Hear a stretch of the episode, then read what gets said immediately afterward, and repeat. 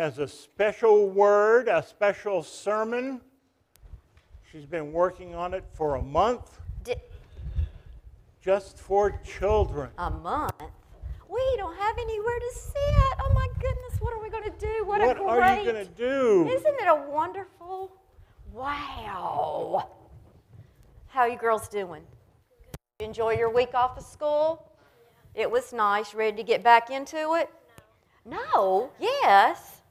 Well, you know, if we don't get back into it, you'll be in the sixth grade and the third grade forever.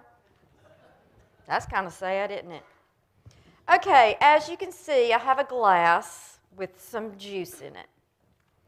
There are a couple ways that we can look at this glass of juice. One is it's almost empty. Another way is, oh, it's got a little bit in there for me to drink. So some people look at it one way and some people look at it another way.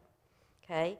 There are others who would look at the glass and say, oh, there's half in there. I think I'll drink it.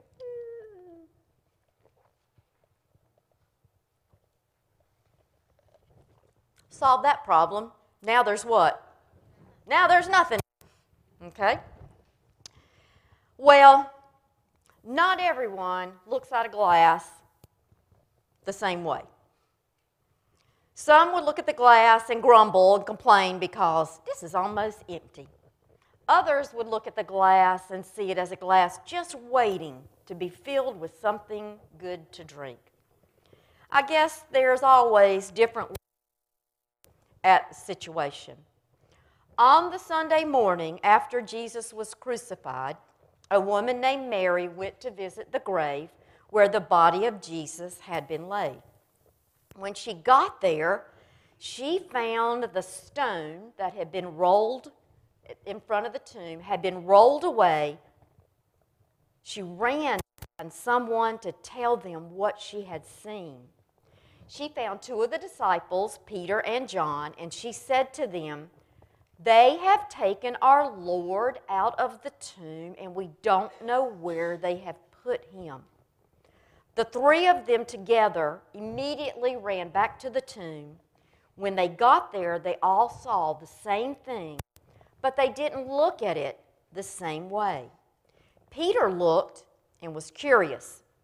The Bible says Peter went into the empty tomb and he looked around.